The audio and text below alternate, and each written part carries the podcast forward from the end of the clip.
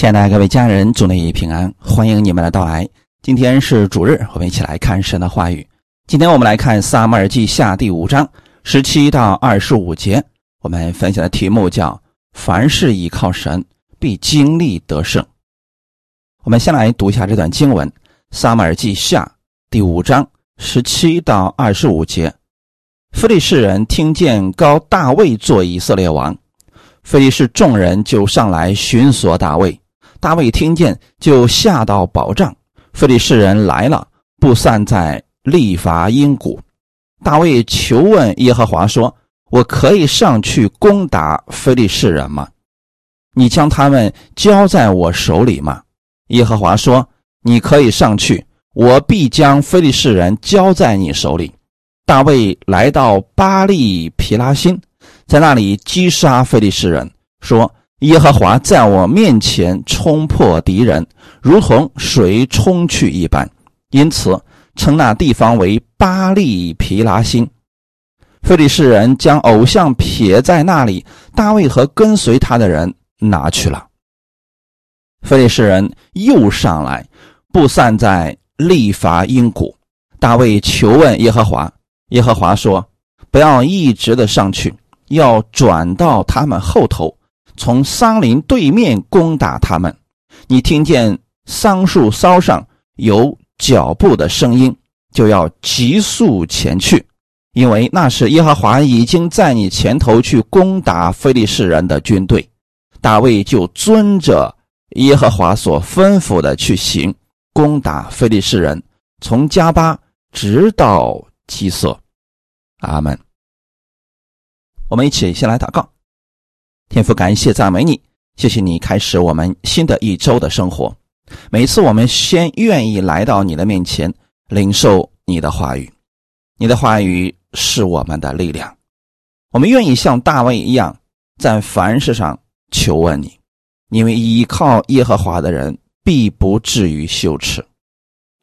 你创造了这个世界，你知道这个世界当中如何去得胜。我们相信耶稣已经得胜，我也愿意效法基督的榜样。新的一周开始，我愿意在你的话语当中得着力量，请你把智慧赐给我，让我的生活当中更多的能够经历到你。借着今天的话语，使我得着帮助。奉主耶稣的名祷告，阿门。我们先来看一下大卫这个人，其实大卫是我们值得学习的榜样。为什么大卫能够在凡事上依靠神呢？这跟他的成长经历会有直接的关系。大卫兄弟七人加上他一共八个，或许其他弟兄的能力都比大卫要强，又或者大卫看起来不是那么有用处，所以父亲派他去放羊。我们知道，在以色列地区放羊跟我们本地放羊不太一样，在那里一出去就是好几个月，是要带着干粮和水出去的，在旷野里边一待好几个月，一个少年人如何能够坚持下来呢？甚至说时间久了，这个孩子心里边会不会不健康呢？因为有一次啊，父亲差点都没想起这个儿子。那是萨摩尔带着高油去他家的时候，对他父亲说：“让你所有的儿子都出来。”当时只叫了大卫的兄弟七人。等萨摩尔一一问过之后，发现都不是神所要的那一个的时候，才问起他父亲：“你的儿子都在这里吗？”此时，他的父亲才想起我还有一个小的，在旷野里边放羊呢。弟兄姊妹，也恰恰是这段时间，在旷野的时间，他一无所有，只能依靠神，让大卫学会了在凡事上依靠神。我们有没有想过，在旷野里边会有什么呢？饥饿。危险、炎热等等，这些大卫都会遇到。那当他遇到这些问题的时候，他该怎么办呢？想想我们现在的很多小孩子，遇到问题哭一下，父母全给解决了；啊，遇到问题直接躺平，父母给解决了。可那个时候的大卫怎么办呢？如果他在放羊的时候来了狮子或者来了熊，他又如何能够胜过呢？旷野里边没有人去帮助他，可能会有一些放羊人，但大家都有自己的方向和目标，不可能天天跟大卫待在一起的。所以在那段时间当中，大卫只能依靠神，在凡事上依靠神，每天依靠神。正是那一段的成长经历，改变了他一生的生活方式。因为他没有别人可以依靠，所以他学会了什么是只依靠神。直到他后来当了以色列的王的时候，他这个习惯也没有改变。大卫的强盛不是靠自己努力打拼而来的，而是依靠神。所承受的祝福。我们分享第一点：生活当中依靠神，人会越来越刚强。大卫在旷野的生活，没有让他变得消极、胆小、懦弱，而是让他变得越来越刚强，以至于在后来他去战胜歌利亚的时候，心中一点都不感到害怕。虽然当时的以色列百姓已经很害怕了。但大卫却不怕，因为他知道谁与他同在，他知道他所信的是谁。讲到这儿的时候，大家肯定想起了另外一个人，这个人叫保罗，他写了一段话语，受圣灵的感动，很给我们带来启发。提摩太后书第一章十一到十二节。我为这福音奉派做传道的，做使徒，做师傅。为这缘故，我也受这些苦难。然而我不以为耻，因为我知道我所信的是谁，也深信他能保全我所交付他的，直到那日。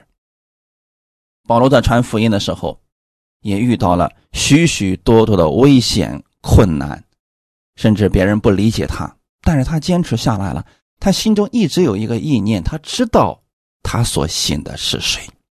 当我们不知道我们所信的是谁的时候，我们就会放弃这位神，去依靠自己的方法。大卫知道这位神无所不能、无所不在、无所不知，保罗也知道，所以他无论遇到什么问题，他深信神必能保全他，交给他的使命，他必然能够完成。大卫也是如此的，所以后来他当了王之后，情况越来越好。大卫一直都知道这是神赐恩给他了。撒马尔记下五章十节，大卫日渐强盛，因为耶和华万军之神与他同在。我们可能会很羡慕大卫。哇！你看他过去只是一个放羊的，被神高举起来，成为了以色列的王，他好幸运呐。可是你们有没有发现，大卫对神的依靠，那是每天的依靠，每件事上的依靠。在这一点上，不管是创世纪当中的约瑟、大卫或者保罗，他们都有一个共同点。那就是凡事依靠神，这个依靠是体现在生活当中。无论遇到什么事情，他首先想到的是向神求问。其实这就是依靠神了。有人说我也在依靠神呢。其实有一个非常简单的小测试，就是当你遇到紧急情况的时候，你第一个反应你想到的是谁？是神呢，还是除了神之外的其他方法、其他人等等？当这种紧急的情况一来到，如果你第一个能想到的是神，再想到了其他人，这都是算是正确的。这就算是你已经学会了在生活当中依靠神了。那么恭喜你，你的生活真的会看到许许多多神同在的证据。大卫越来越强盛，就是因为。神与他同在。那你知道今天圣灵就住在你的里边，也就等于说神与你同在吗？今天给你们讲大卫，不是让你们听一听大卫的故事，而是让你们效法大卫如何依靠神。我们也如此去依靠神，那我们也会日渐强盛。生活当中，不管遇到什么事情，我们不再惧怕，也不再彷徨，因为我们知道神与我们同在。在这里，大卫说是万军之神与他同在。那万军之神是形容着什么呢？神有强大的能力，你要如此来相信的。阿门。大卫的一生一直都在依靠神，所以，所以在神的眼中看来，他就是一个合神心意的人。使徒行传十三章二十二节说：“既废了扫罗，就选立大卫做他们的王，又为他做见证，说我寻得耶西的儿子大卫，他是合我心意的人。”凡事要遵行我的旨意。有没有发现大卫的特点就是凡事乐意去遵行神的旨意？不是说大卫没犯过罪，不是说大卫所做的每一件事情都是正确的，而是他在每件事情呢都愿意按神的方式来。就算他做错事情了，他第一个想到的是悔改，转向神。可是有许多人在他做错事情之后，他第一个想到的是把我的做的错事掩盖起来。我谁要是敢说我这个事情，我就跟他急。这是不一样的。大卫不是这样的，可能他心里边有骄傲了，做错事情了，他第一个想到的是立刻就悔改。他知道在神的手里边，他是安全的，神能保守他。阿门，所以我们要学习是大卫的这一点，因为神也知道我们在这个世界上不可能成为完全人不犯罪的，神看的是我们的心是否愿意在凡事上去遵行他的话语，做到做不到那是另外一回事情，愿不愿意，这就是我们本心里边发出来的，很多人是。等到自己实在没办法了，才去依靠神。生活往往走的比较艰难，所以我们要学习大卫，遇到什么事情，第一个先去求问神，这就好了呀。在这点上，大卫比扫罗要强很多呀。我们看一下扫罗，《撒母耳记上》十四章四十七到四十八节，扫罗。执掌以色列的国权，常常攻击他四围的一切仇敌，就是摩押人、亚门人、以东人和索巴诸王，并非利士人。他无论往何处去，都打败仇敌。扫罗奋勇攻击亚玛利人，救了以色列人，脱离抢掠他们之人的手。之前我们我们给大家分享过，扫罗虽然当了以色列的王，可是，在扫罗的心里面，他并不会去依靠神。更确切的说，是他觉得自己已经够强大了。他跟今天很多信主的人一样，这些事情，当我觉得我自己可以做到的时候，那我就靠自己先去做。比如说，他。掌权以色列的时候，他也去攻击四围的一切仇敌，但是他是奋勇攻击敌人。这个词其实我们都能想象得到，那就是用尽自己的智慧、能力、计谋等等去攻杀敌人。虽然他也得胜了，但是他胜的。其实并不那么容易啊！一提起打仗，如果是奋力杀敌的话，很明显非常的艰难。但是大卫却不一样，大卫在遇到敌人的时候，他是去求问神。看一下我们今天本文十九节，当非利士人听见大卫做了以色列王。他知道以前大卫是什么样子的，那被扫罗逼迫的是到处乱窜呐，甚至自己的国内都待不了了。那这个时候，这个人竟然当了以色列的王了，所以非得是众人就上来寻索大卫，就是想把他给灭了。人家已经摆好队伍了，此时大卫并没有着急着去点兵点将等等，他先求问神。十九节，大卫求问耶和华说：“我可以上去攻打非利士人吗？”你将他们交在我手里吗？耶和华说：“你可以上去，我必将非利士人交在你手里。”这就很有意思了。现在敌军已经压境了，大卫第一个想到的并不是我赶紧把我的将军们都召集起来，看看大家有什么退敌良策没有。他先去求问神了。之前我们讲到了扫罗王，他也曾经在自己非常难的时候求问神，结果那一夜呢，神并没有回答他什么，人家紧接着就去拜鬼去了啊，又问鬼去了。这说明了什么呢？扫罗的心里边并不愿意依靠神，他是想依靠一切能帮到自己的，不管是什么，那已经不重要了。我不希望信徒们活成这个样子。祷告神没有声音啊！我去求求其他的大神呐，什么都可以。其实没有必要的。你要知道你所信的是谁，这位神是唯一的真神。如果这次我们祷告了没有声音，那可能是说明我们自己跟神的关系比较远。我们静下心来继续祷告求问神，是一定可以找得到的。但是我更希望大家平时的时候养成读经。和祷告的习惯，这是什么意思呢？每天亲近神，亲近他的话语，比如说每天读三章圣经，每天听一篇讲道，这样的形式之下，你不知不觉已经养成一个习惯，就如同大卫在旷野一样，他每天都不知道要发生什么，所以他每天都要去依靠神。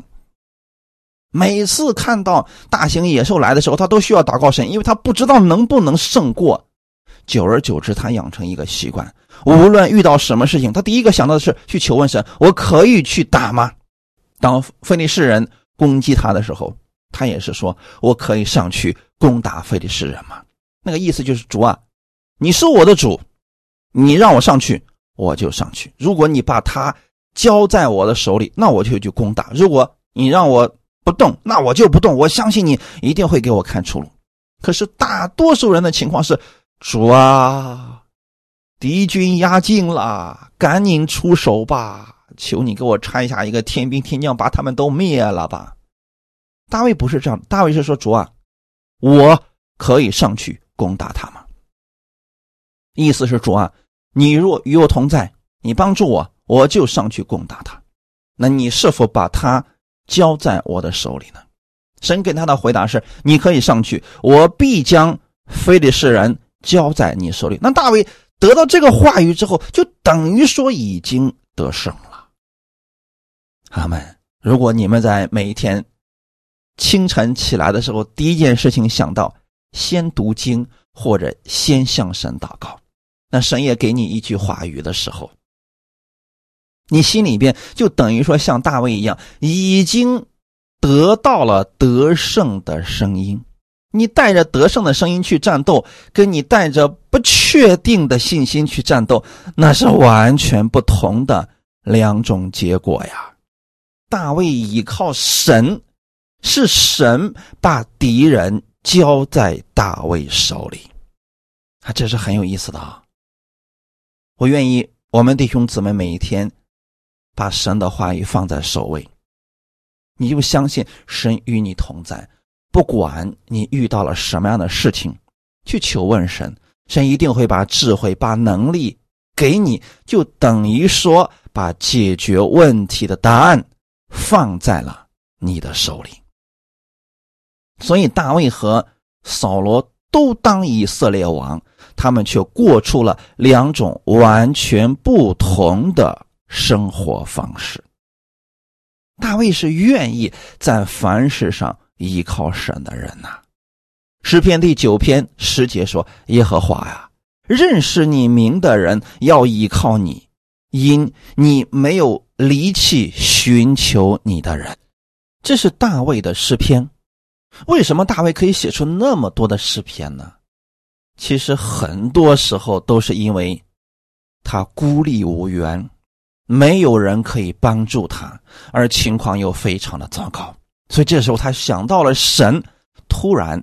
心里边得安慰了，他知道不管敌人有多少，不管环境多么的糟糕，但是神是他依靠的，而且神的能力超过万有了，因为他知道神是他的高台，是他随时的帮助。大卫在一次又一次的患难当中，认识了这位神的信实，认识到了神的伟大。所以他才劝我们去依靠神，他才对神有如此高的崇敬之心。如果我们从来不经历过神，我们看别人说主啊，我感谢你，我们也说主啊，我感谢你，你会发现，我们说的多了，我们觉得，哎呀，我们神是不是喜欢喊口号呀？是不是多赞美他几句，他就赐福给我们？其实还真不是这样的。大卫对神的赞美都是发自内心肺腑的，因为他知道。过去神如何一步一步的扶持他，如何一步一步的带领他胜过各样的患难。就像今天的本文的这一节说的：“耶和华认识你名的人要依靠你。”那你认识神的名吗？你知道他是你的高台，是你的山寨，是你随时的帮助吗？如果你认识到了神的名字，认识到了他的能力。认识到了他对你的爱，你一定会去依靠他的。为什么在生活当中很多信徒不会去依靠神？是因为不认识这位神的能力，他不知道这位神到底有多爱他，他不知道这位神是否愿意帮助他，所以他才去靠自己力挺自己，完全的靠自己死撑着。假如有一天你认识到了神的名，你知道他很爱你。为了你，让自己独生的爱子来到世界上，为你的罪而死。你知道他爱你，所以把他儿子的衣袍披在你的身上，把他儿子一切的祝福都给了你。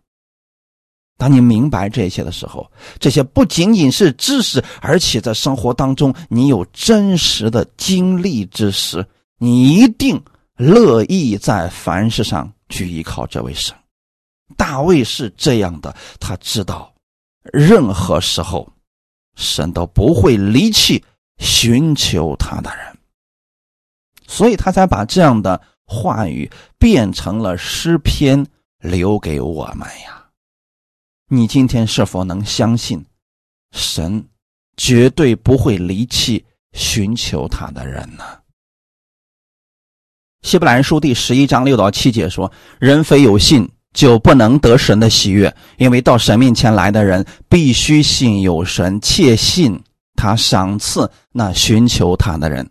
挪亚因着信，既蒙神指示他未见的事，动了敬畏的心，预备了一只方舟，使他全家得救，因此就定了那世代的罪，自己也承受了那从信而来的义。”第六节这段经文其实对我们帮助会很大。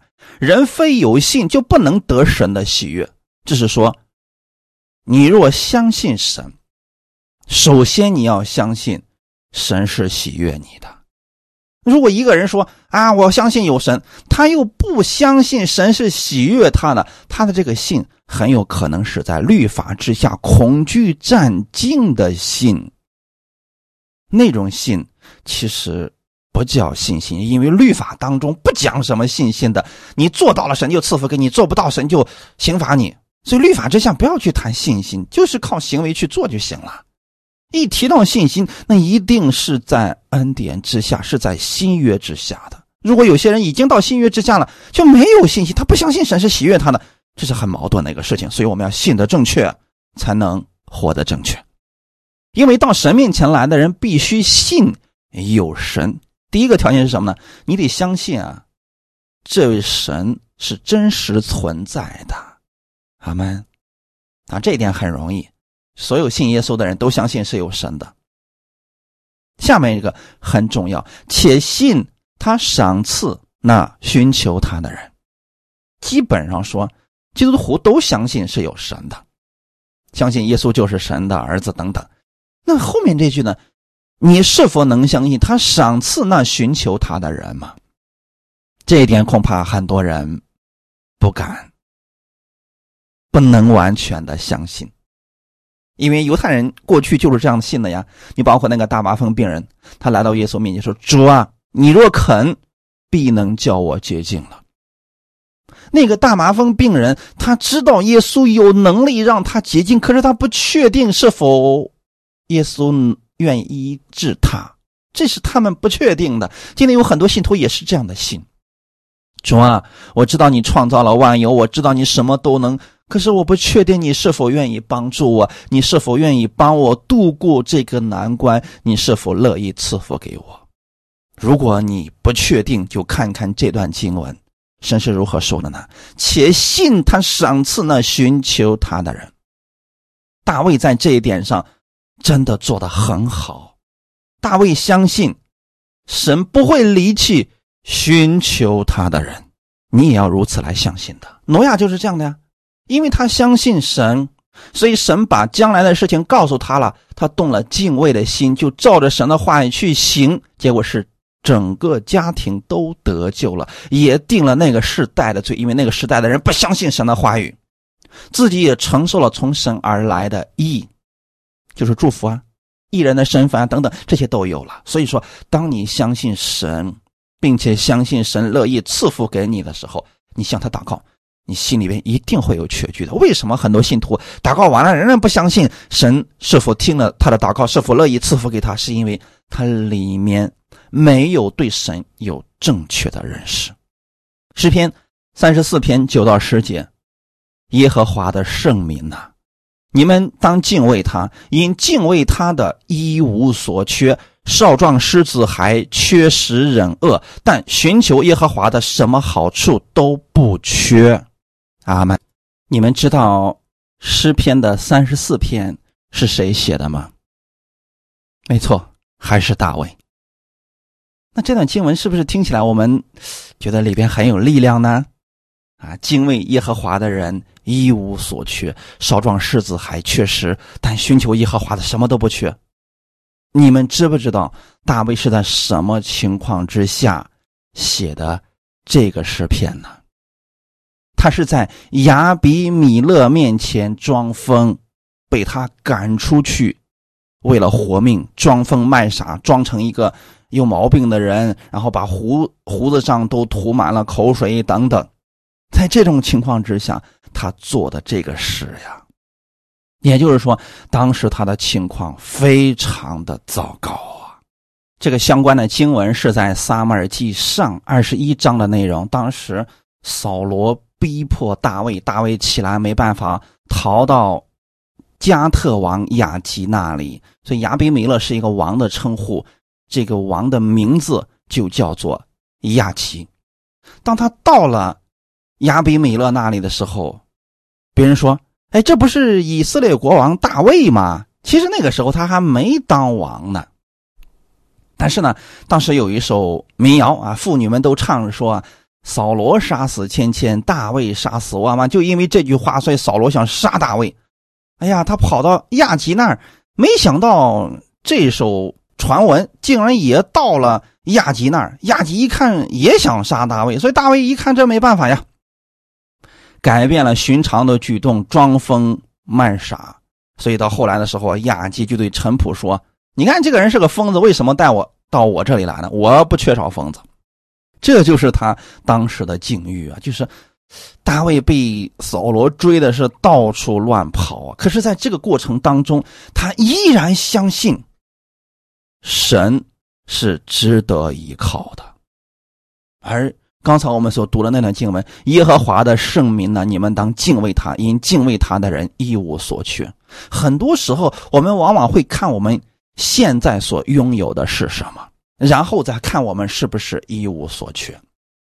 你比如说，当我们一祷告，神赐福给我们，我们家里面五谷丰登，啊，家庭和睦等等，我们说，哎呀，这就是一无所缺了。敬畏耶和华的人一无所缺。这个时候，谁都能如此去说的。可当你被环境逼到一个角落的时候，甚至根本没有出路的时候，你能不能相信神会让你一无所缺呢？大卫。在这个环境当中，他想到了要去敬畏神。不管环境变成什么样子，就算我现在连住处都没有了，我依然相信敬畏神的人一无所缺。少壮狮子还缺食人恶，但是我什么好处都不会缺的。大卫鼓励我们去尝一尝主恩的滋味，就知道他是美善，投靠他的人有福了。可能也是因为大卫投靠。别的王，结果呢也靠不靠不住啊，不靠谱，没办法，所以大卫就想到了，只有投靠神，神不定罪于他；只有投靠神的人有福了。所以在这个世界上，不要把你所有的期望都放在人的身上，因为人是会变的。要把你所有的期望都放在神的身上。你会有活泼的盼望，因为神不变，投靠他的人有福了。阿门。少壮狮子还缺失是什么原因呢？因为少壮狮子代表的是力量，他的力量很大，他捕食的时候不会去依靠神，他会依靠自己的力量。但就是这样的少壮狮子，都不一定每次都能捕到食物呀。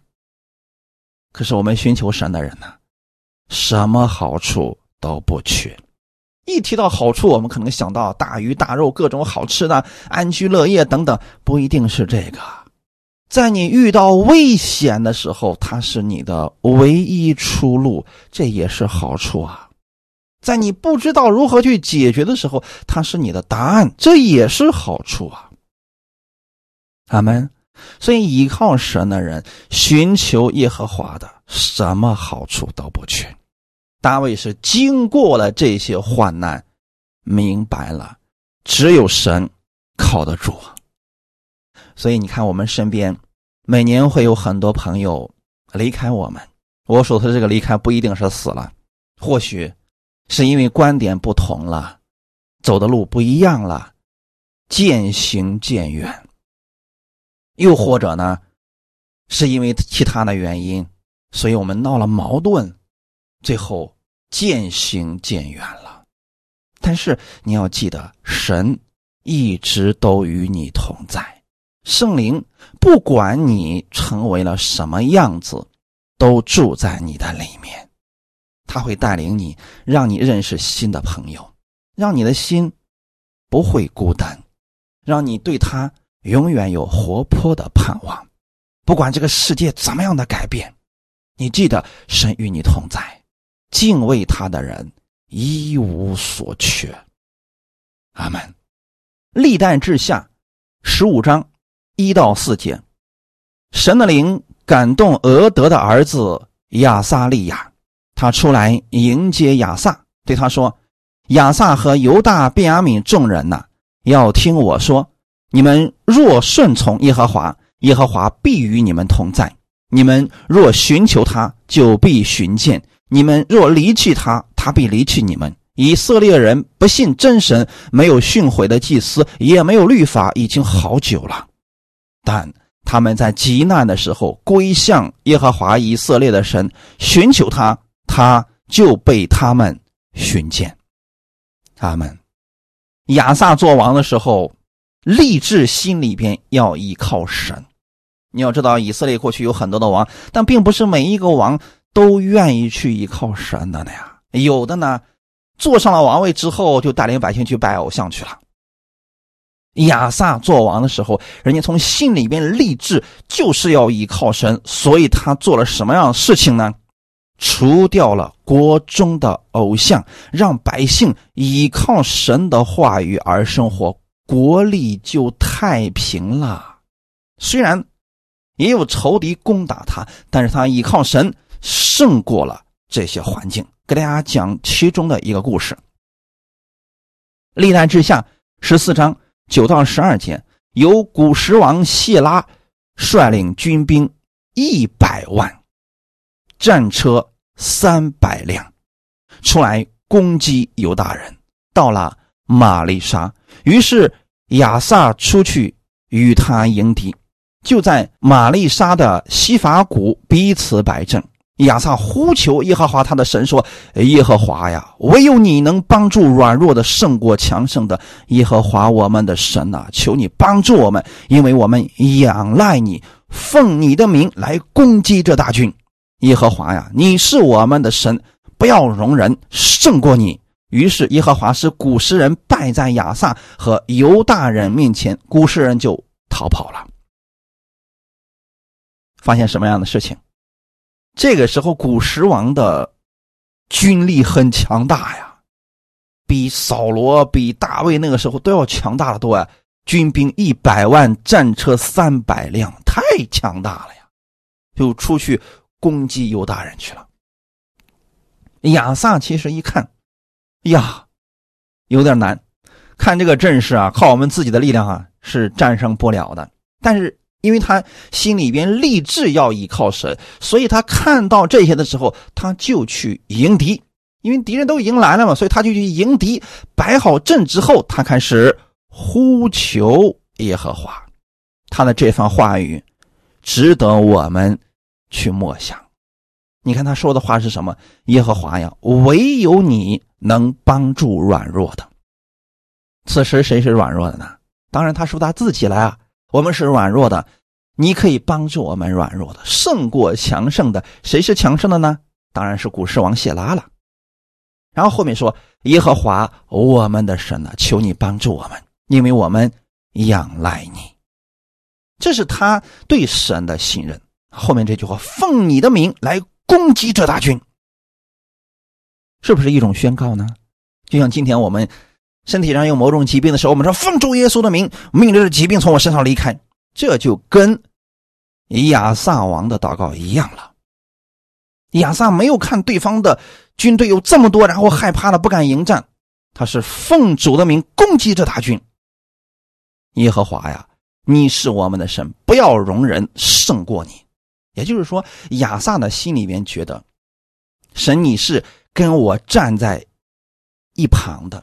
啊，我们是在一个队伍里边的。如果敌人胜过了我，那就是胜过了你。但是我相信，没有人可以胜过你。他这么祷告之后，真的，耶和华是古时人就败在亚萨和犹大人面前，古时人就逃跑了呀。阿门。经过这个事儿之后，亚萨的心里边再一次信心暴增啊。有很多人说啊，我信心可软弱了，怎么办呢？你要去在生活当中经历这位神呐。有些人从来就不读经，从来不祷告，也不聚会，他怎么能够信心增长呢？很多人说：“你让我看看神迹，我信心就增长了。”这种方式不会超过三天，你就依然没有信心的。最好的方式是经历神，你去读神的话语，使用神的话语，在你的生活当中的时候，你的信心就会不断的增长。亚萨经过这事儿之后，对百姓们。开始劝勉了。神的灵感动俄德的儿子亚萨利亚，他出来迎接亚萨，对他说：“亚萨和犹大便雅悯人呐，要听我说。”这时候给他们的劝勉是什么呢？你们要顺从耶和华，耶和华就必与你们同在。其实这不是一个条件，是什么意思？就是你从心里边愿意顺从耶和华了，神才能与你同在。这个话语它不分旧约和新约了啊，在新约之下，就算你不顺从他，神与你同在了，但是他没有作用，你感受不到他的能力呀。你若寻求，就必会寻见。耶稣也引用过这样的话语，对吗？同时呢，你看这句话。你若离弃他，他必离弃你们。当然，新约之下，这个我们就不要去使用了，因为神不会离弃我们，他会一直与我们同在。只是很多人因为不去顺从神的话语，也不去寻求神，他感觉神不与他同在，他感觉神离弃了他们。实际上，这种感觉并不正确。当时以色列百姓因为离弃神、偏行己路已经很久了，所以他们屡次的失败，他不信真神，去拜偶像了呀。国内从王到祭司都是这个样子呀，所以先知对他们讲：以色列人不信真神，没有训诲的祭司，也没有律法，已经好久了。不是说他们没有律法可以遵守，没有祭司去教导他们如何去敬拜神，而是他们有这位神，他们离弃这位神已经很久了。那么先知这样说的目的是为了什么呢？为了让他们回头。而不是为了打击定罪他们。如果今天你在生活当中也是屡次的经历了失败，你感觉神好像离你很久了，你感觉好像神不与你同在了，这个时候你要转向神。有人说：“哎，我听不进去讲道。”你要知道，你越听不进去讲道，说明你的心已经很浮躁了。这个时候，越是你需要听到的时候啊。有人说：“哎呀，我我我没法祷告，我一祷告我就烦躁呢。”这就说明祷告就是你解决问题的方法。所以魔鬼极力的拦阻你去祷告。有人说：“哎呀，我现在我对聚会啊什么一点都不感兴趣，一点都没有感动。”这就说明你恰恰需要了。你想想看，离开神这么久，你竟然没有感觉到不舒服，这不是我们属灵里边的问题所在吗？如果你一天都不吃饭，你还感觉不到一丁点的饿，这不是身体出了大问题了吗？很多的基督徒啊，真的是好久不亲近神、不读经、不祷告、不去会，他也觉得没什么呀，我觉得挺好的呀。这说明他的情况真的很不好啊。在极难的时候，什么时候你遇到问题，你转向神，神都在呀。所以先知告诉他们：“你们寻求神，就会寻见的。”阿门。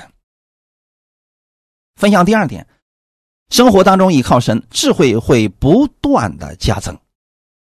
看本文二十二节到二十五节，非利士人又上来，布散在利法因谷。大卫求问耶和华，耶和华说：“不要一直的上去，要转到他们后头，从桑林对面攻打他们。”你听见桑树梢上有脚步的声音，就要急速前去，因为那时耶和华已经在你前头去攻打非利士人的军队。大卫就遵着耶和华所吩咐的去行，攻打非利士人，从加巴直到基色。我们在圣经当中看到了许多属灵的伟人，他们在生活当中依靠神，看起来他们真的很有智慧啊！遇到什么样的问题都有解决的方法。我们也很羡慕这样的人，说怎么才能得到这样的智慧呢？其实就是把神的话语应用在生活当中，你的智慧就增加了。所以神给我们的不仅有活泼的盼望，还有非凡的智慧。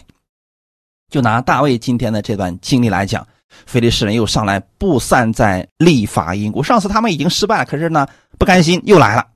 上次他们已经战胜了菲利士人，这次菲利士人又上来了。大卫的第一个反应还是去求问耶和华。他们又说：“哎呀，上次都已经战胜他了，所以这次一定可以战胜，不需要祷告了。”没有，所以大卫真的值得我们学习。他每一次遇到问题，重新去求问神；每一次遇见问题，重新去求问神。这次神跟他说：“不要一直的上去，要转到他们后头，从桑林对面攻打他们。”那就是说吧，神给了大卫策略，包围政策啊，很有意思的，而且呢。神与大卫同在，说你听见桑树梢上有脚步的声音，就要急速前去。这点很有意思啊！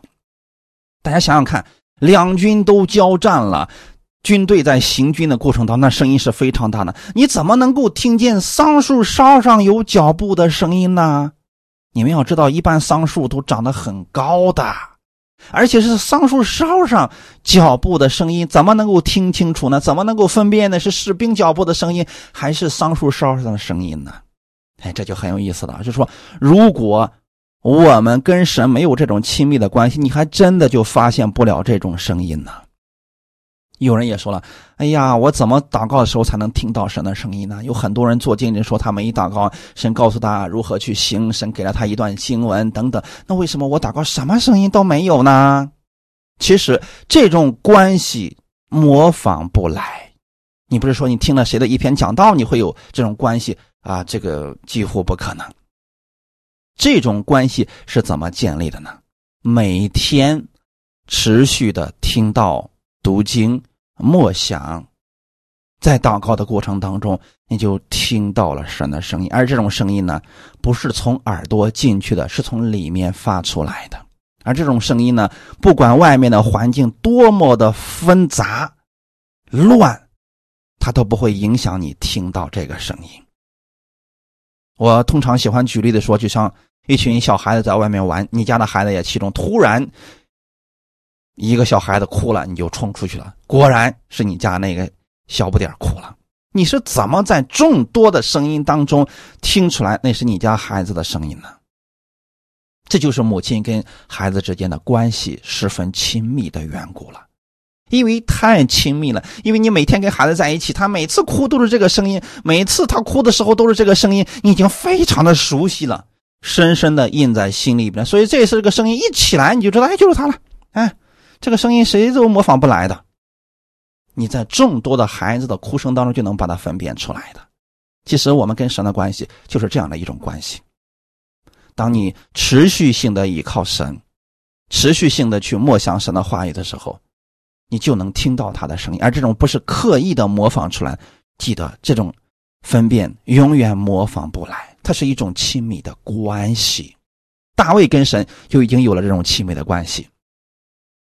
那么他一开始是在旷野当中，应该是听到神给他的带领了。所以现在就算两军即将交战了，就算外面很纷乱的情况之下，他能听到桑树梢上。有神脚步的声音，当他听到这个声音的时候，他就回应了神跟他的约定，要急速前去攻打非利士人。结果他就得胜了。阿门。所以弟兄姊妹，这种智慧那是非凡的智慧。如果你在生活当中能跟神一直保持这样的一种关系，遇到事情一祷告，神告诉你一个方法，真的很多事情解决起来就非常的容易了。不要羡慕别人，一定会有的，每个人都会有的。阿门。详细的你们可以听听我系列的分享啊，里边会讲到一些见证啊。确实，神不偏待任何人，寻求的都能寻见。阿门。一段经文送给大家，《路加福音》第八章十六到十八节：没有人点灯用器皿盖上或放在床底下，乃是放在灯台上。叫进来的人看见亮光，因为掩藏的事没有不显出来的，隐瞒的事没有不露出来被人知道的。所以你们应当小心怎样听，因为凡有的还要加给他，凡没有的，连他自以为有的也要夺去。阿门。这段经文很有意思，是耶稣在讲了四种土地的比喻之后，然后给门徒们讲解的真理。没有人点灯用器皿盖上，点灯的目的是为了什么呢？就是为了照亮其他人。所以，我们今天信主，或者说我们在让大家的生活当中去使用神的话语，就是要把神的话语使用出来，让我们经历得胜，让我们产生智慧，对吗？不是说为了点一个灯放在床底下盖起来，这个没有任何意义的。所以，神给我们话语，就是要让我们去经历它的美好。并且呢，能够让别人得益处。你看，灯不仅仅自己可以看见亮光，进来的人都可以看见这个亮光，所以这就是福音呐，阿门。如果我们得着了这个好处了，我们经历了这位神的美好了，我们会迫不及待的想告诉我们身边的人，这位神到底有多好。那别人也会看见亮光的呀，因为隐藏的事没有不显出来的，隐瞒的事没有不露出来被人知道了。意思就是说。当你不断的去亲近神、经历神的时候，你想藏住里面的生命，不可能。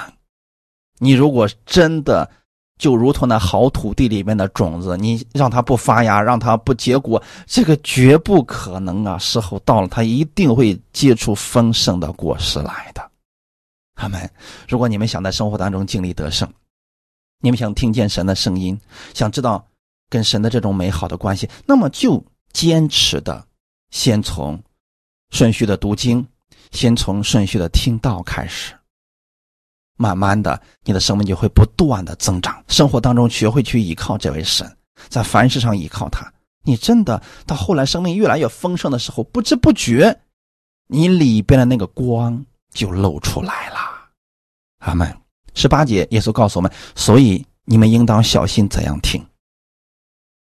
就是好土地里边的种子，它就是在好土地，你不能一会儿把它刨出来放到其他土地里边，它就出问题了了。这弟兄姊妹还是建议大家不要乱听道。有的人总是去听很多的，其实我们只是透过某一个人的道，让我们去认识这位神。你认识那么多的人的讲道，对你来说意义并不大呀。我们最终是要回到神面前的。人的讲道只是一个管道而已，你要那么多管道干什么用啊？里面没有水，一大堆的管道对你来说毫无用处的。他们不如一个管道里面充满了水，足够用了呀，对吗？就像我们现在家里边的自来水管一样。你的家里的进水管就那么一个，你不能说我弄十条进水管不是更好吗？没有必要啊，对吗？所以说，我们最终的目的是为了让那管道里边充满水，就像我们最终的目的是为了去经历这位神。所以，透过牧者的讲道，你认识到这位神，这就足够了。不要把你的目光放在某一个牧者的身上，要透过他去认识这位神。这种情况之下，你才会越来越多的。阿门。凡有的还要嫁给他，凡没有的，连他自以为有的也要夺去。凡有的还要嫁给他是什么意思呢？就是当你真的认识这位神的美好之后，你会更加去追求。当你经历了这位神的美好之后，你会更加愿意去追求他。在属灵的恩赐上，在读经上，你会更加乐意去读。这就是为什么很多人听到我的讲道之后，他开始愿意读圣经的，越读越上瘾，觉得哎，这太好了。越听到越觉得，哎呀，实在是太好了。那么神就会把更多的嫁给他，更多的启示，更多的恩赐，更多美好的东西嫁给他，他就越来越对神感兴趣了。那还有另外一种情况是什么呢？当一个人不愿意亲近神，当一个人不愿意去读经，慢慢的，他就完全对这一块失去了兴趣啊。那后后面的结果是什么呢？凡没有的，连他自以为有的也要夺去。为什么是自以为有呢？就是慢慢他觉得我可以胜过这个问题，结果失败了。这就是人自以为有的。慢慢的他觉得说，哎，我就算现在不读经，就算我现在没有持续的听到啊，我有问题了，我一定会去祷告的。他发现真的有了问题了，他已经没有力量去祷告了。这就是他自以为有的结果，也失去了。所以说，经过这样的话语，让我们心里面有警醒的心，平时要养成跟神这种美好的交通关系，然后神会把更多的加给你。哈利路亚！那个不寻求神的人呢，里面的引导和感动会越来越少，越来越少。你会发现，最后真的，我们跟这样的人好像在一起交通，话语也说不到一起去了。其原因就在这里呀，因为。似乎走的路不一样了呀！你看，在诗篇的一百四十六篇里边，就告诉我们：你们不要依靠君王，也不要依靠世人，他一点儿不能帮助。他的气一断，就归回尘土；他所打算的，当日就消灭了。以雅各的神为帮助，仰望耶和华他神的这人，变为有福。这是诗篇一百四十六篇三到五节的内容。为什么神？让我们不要去依靠君王，在我们看来，君王可以帮助我们呀，他有权柄啊，他可以实实在在帮助我们。可是神告诉我们，不要去依靠他，因为他的气一断就归回尘土了，他给你应许的、给你打算的，当时就没有了。那你不要去依靠君王，你要去依靠谁呢？当然，以神为你的帮助，他是你随时随地的帮助啊。阿门！不要依靠世人，这里指的是什么呢？不要把你全部的目光和精力都放在君王的身上，不要把你所有的期待都放在世人的身上。如果你把全部的期待都放在世人的身上，他们帮不了你的，因为有很多时候他们连自己都帮不了啊。神之所以这样告诉我们，是让我们以他为我们唯一的盼望和帮助。所以你要把你的。角度把你的眼目调整到我们神的身上，就如同大卫一样，如同约瑟一样，如同保罗一样，他们都有美好的结局。所以，让我们去仰望这位神，这个人就有福啦。阿门！感谢赞美主，愿今天的分享给你们带来一些帮助。我们一起来祷告，天父，感谢赞美你，你是乐意赐福给我们的神，依靠你的人必不至于羞愧，因为我们相信你如此的爱我们，你已经产下了你的独生爱子耶稣给我们，所以你乐意把这个世界给我们，让我们在其中经历到你的美好和同在。我们在圣经当中看到很多人经历你都有了美好的结局，我们也愿意依靠你。新的一周已经开始了，我相信你与我同在，你必会帮助我，让我的生活当中凡事上经历你的美好和得胜。我相信你必定会赐福我手中所做的，让我在手中所做的事情上看到你的美好。就算这个世界再怎么变动，周围的人他们看不到美好的结局，我依然相信在你里面，我们有活泼的盼望。这一周，我期待有美好的事情发生在我的身上。感谢赞美主，一切荣耀都归给你。